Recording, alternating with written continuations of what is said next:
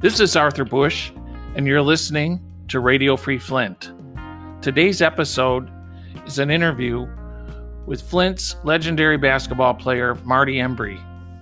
Marty Embry uh, excelled on the basketball courts in Flint, Michigan, and Chicago with DePaul Blue Devils, and also played 13 years as a professional basketball player around the world. More importantly, Marty Embry represents the spirit of Flint, its grit, its determination, and hard work. Marty Embry describes himself as a serial entrepreneur.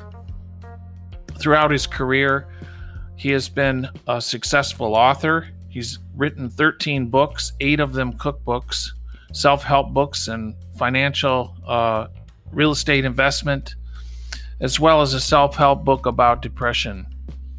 Marty Embry is a fascinating Flintstone. I'm sure you'll enjoy uh, this interview. So sit back, enjoy uh, a bit of your hometown, and uh, we'll uh, talk to you later. Thank you.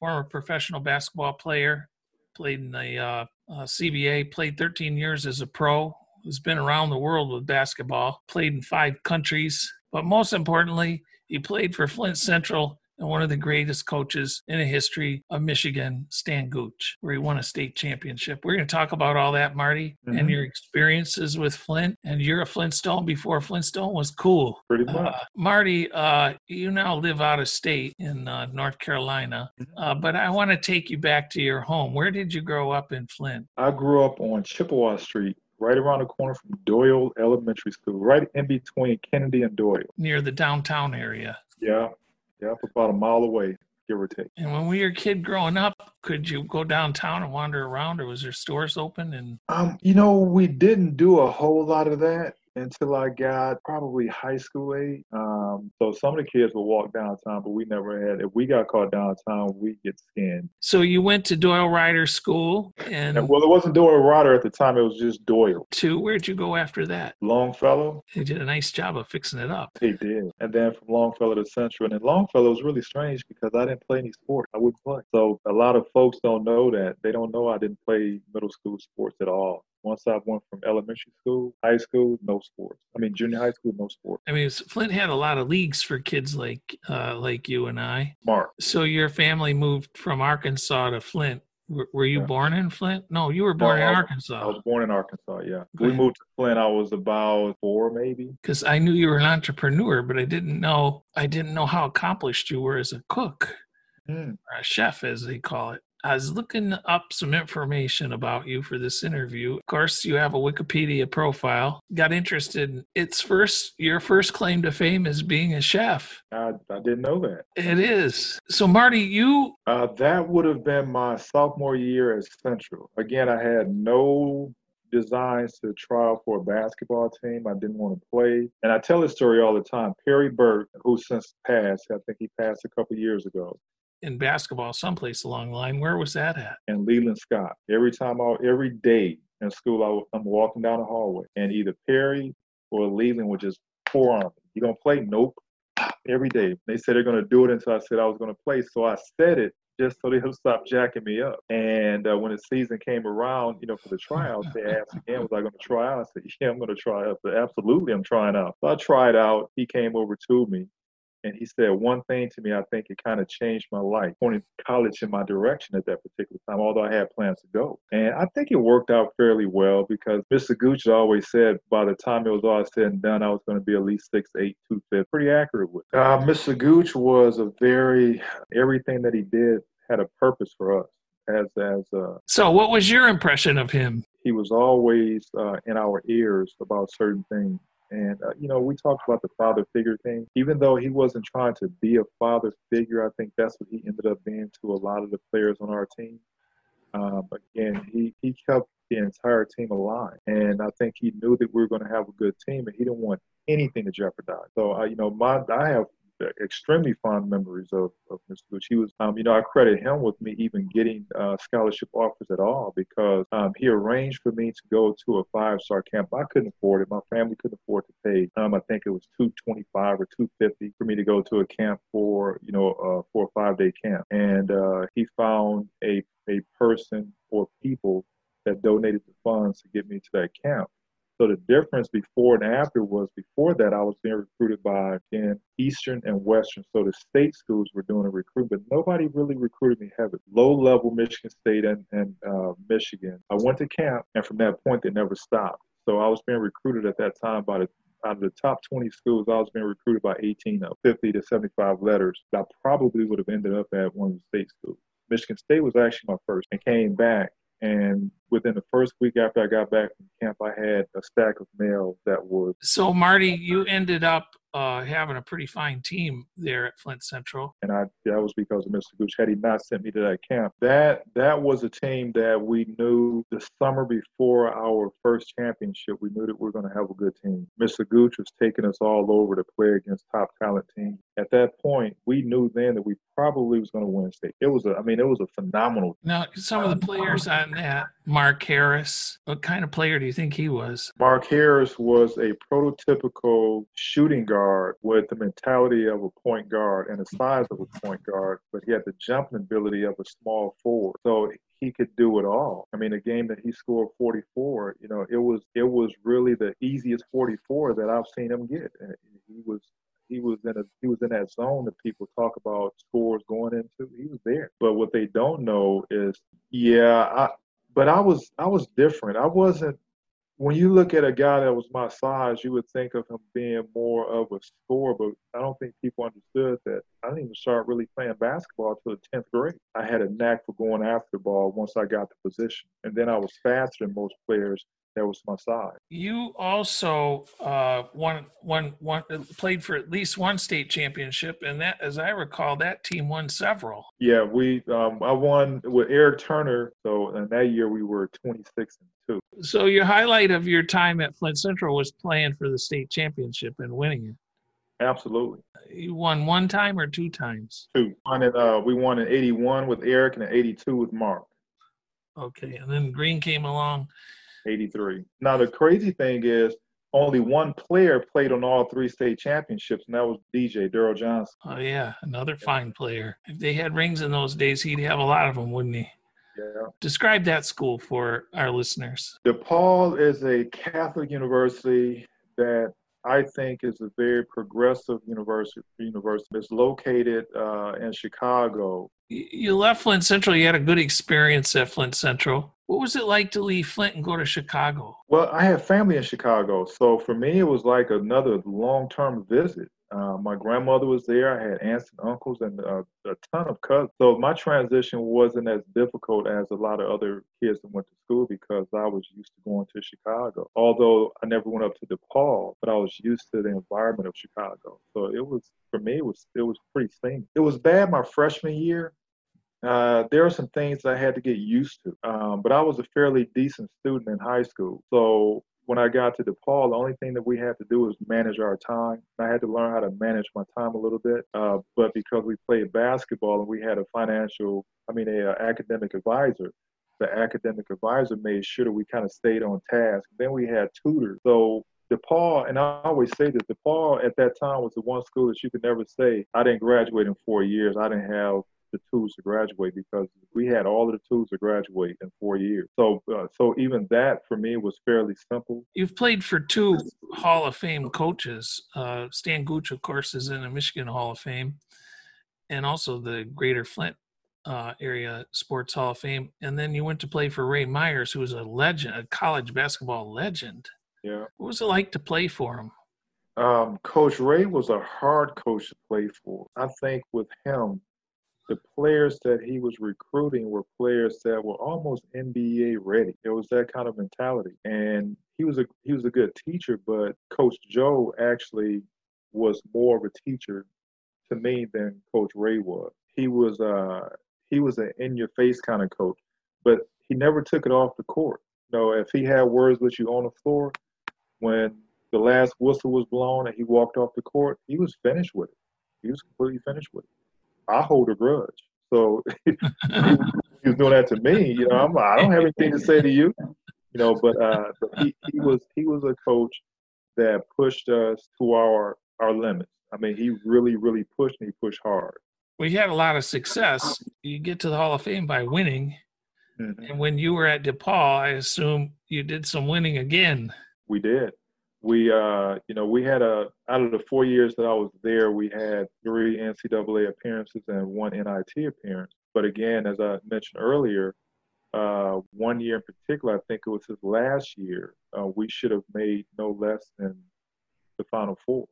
I mean, we, I think we were that good. We, you know, ranked number one in the country for most of the season. I was no one and two. It was Georgetown and up. And then uh, my senior year, we had another good team, even though the record kind of showed otherwise. But we had a really good team, and I thought even that year we should have made the, at the bare minimum the Final Four. So yeah, we had some good runs. They recruited a great center named Pat Ewing. So and he was going to recruit me to play the power four position, which I was really uncomfortable playing. So it was never really going to. Uh, I, I never really gave Georgetown a serious look because of that. Even though they were recruiting me heavily, I, I, I knew early that I wouldn't be going to Georgetown. I so, like competition, but not like that.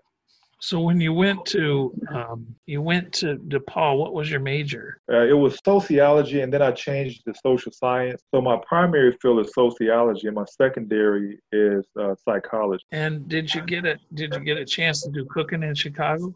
I did.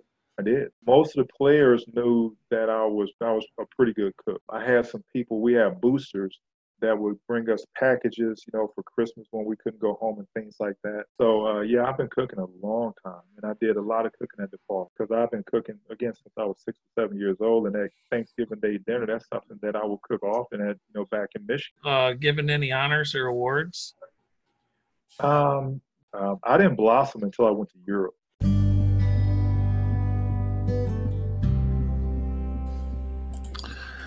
Since 2016, the Flint Kids Fund has invested over $9 million in programs aimed to address and mitigate the impact of lead poisoning and trauma suffered by many children in Flint. The 20 year fund supports programs and services that focus on the long term health and development needs of our children. You can help by giving to the Flint Kids Fund at flintkids.org. That's Flint Kids Fund at flintkids.org.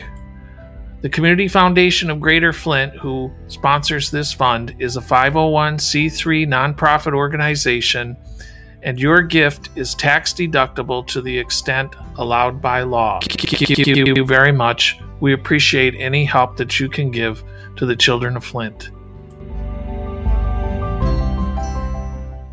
As far as uh, as far as the score slash rebounder, and then uh, getting the accolades that I thought I deserved. It didn't happen until I went to Europe. Favorites were always the big guys like Pat Ewing and David Roberts. Darryl Dawkins was one of my heroes, and we became friends from playing ball over in Europe. So every time I had to play against him, it was it was a treat because he was such a good guy, and he was a that's Darryl Dawkins. I mean, he was a great player, you know, Hall of Fame type player. Uh, so I found myself um, enjoying playing against the bigger guys more so the guys my size. The bigger they are, the more fun I had. Now you you were drafted in the in the third round. Is it th- fourth round? I guess. Fourth round. Fourth round. Fourth yeah. round by the Utah Jazz, and they drafted you without all this recognition you claim. I don't think anybody that watched you play thought you weren't any good. That's for sure. But when you went to Utah, it was quite an amazing place. Culturally, it's a, yeah. it's a different it's a different zip code. Yeah, it didn't bother me at all being in Utah. I mean, you know, basketball is an international sport, and people that are going to games, they head coach Frank Layden. That's a long ways from Flint. It wasn't him that that I really knew about. It was Jerry Sloan you know, Jerry Sloan's daughter went to DePaul. So she transferred her sophomore year, but we stayed friends. We remained friends even to they were still friends. So she came up to the school and she said, Marty, my dad is going to draft you. Really? How you know? Well, he told me he's to, he loves you. He loves the way you're rugged. You play hard. You're this, you're that. Like, yeah, whatever. Get out of here. And sure enough, he, he drafted me. But they gave me, I, I spoke to Jerry and I spoke to Frank and I said, I'm really not ready for the NBA. I want to go overseas for a year. So I need to go there to kind of learn how to play this game again. And they gave me their blessings to go overseas for a year, and I went overseas and I came back. I think I had better camp than they realized that they thought that I was going to have, but there was no room for me that year.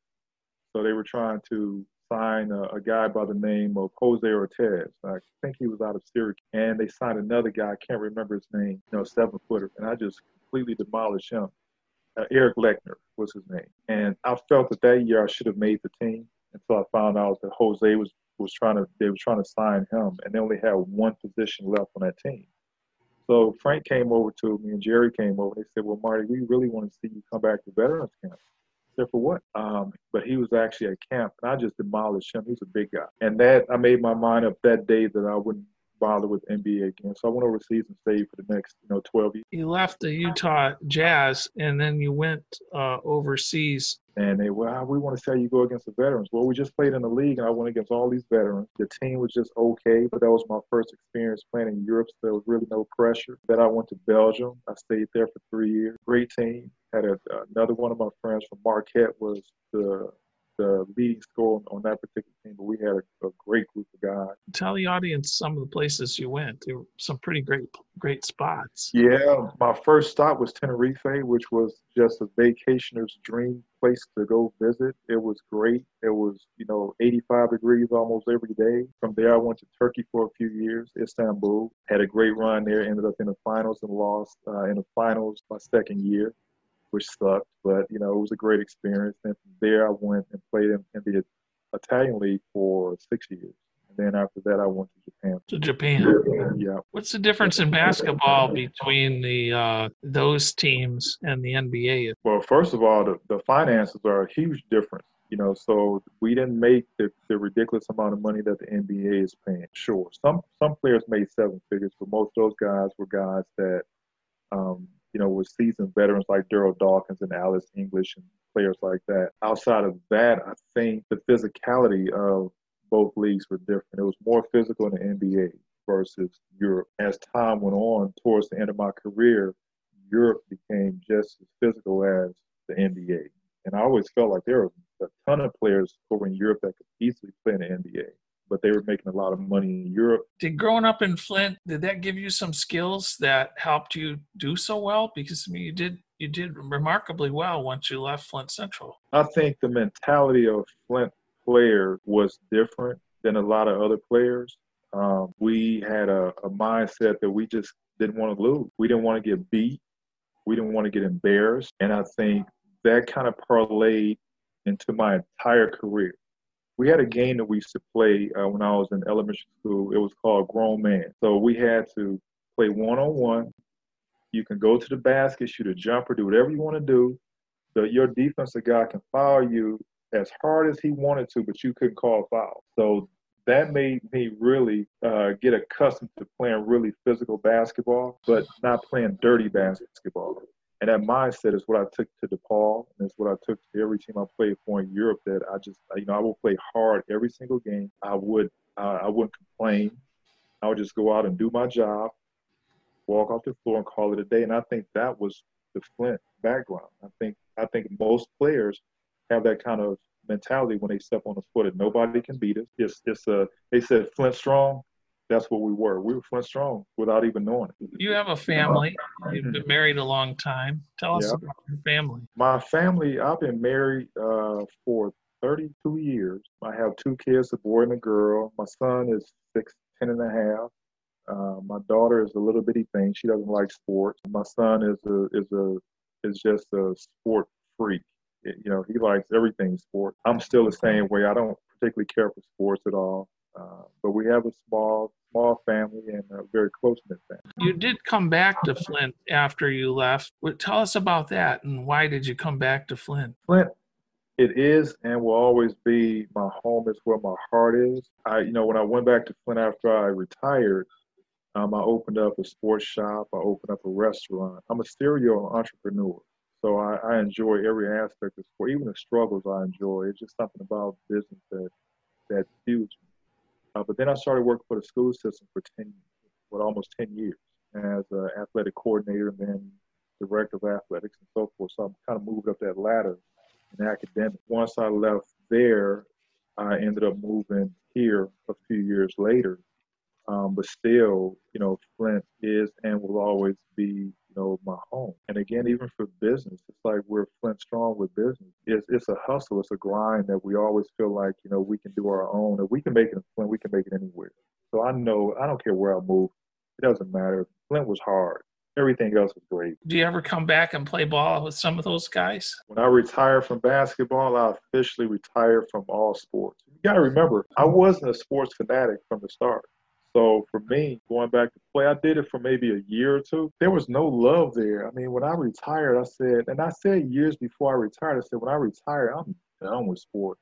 I don't, I don't even watch sports on TV very often. And I'm one of the few uh, former athletes or retired athletes that don't really get into sports. I, I don't want to coach. Um, I enjoyed that. I enjoyed the the administration component. But as far when they ask me to coach, no, I'm good. I don't. I'm sorry, I don't. Are you in business in North Carolina now?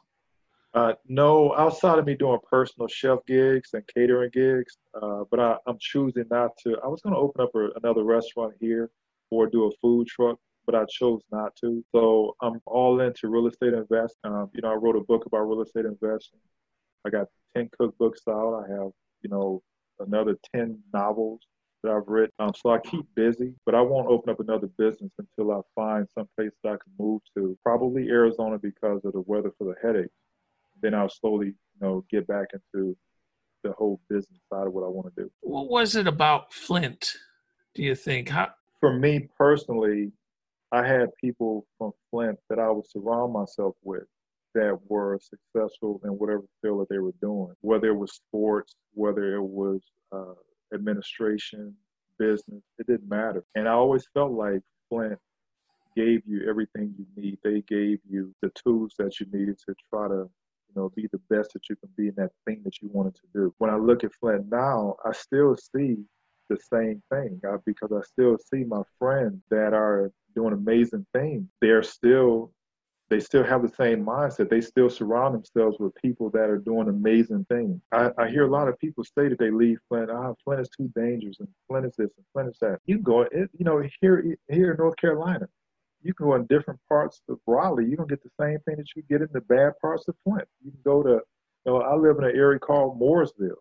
You can go in an area Mooresville where they have a lot of crime at. I said that that doesn't, you know, Flint is a small city that that is given a black eye and then the media will take that and kind of run with. But the people that have roots in Flint, we know what's going on in Flint. You know, there's no fear about going into Flint. You get out of it what you put into it. And I think I'll put a lot I'll put a lot into Flint. So I got a lot out of it. A lot to be proud of in uh in what you've accomplished as a person and uh, uh as an athlete and uh, a family person as well family man. Have you tried my spices yet? You can send them along. I, I just got another idea for a podcast with you, and it's going to be nothing about sports. It's all going to be about them books about cooking. Oh, perfect. And we'll do a podcast on cooking. Okay. I like that Arkansas food, though, that I heard you were making.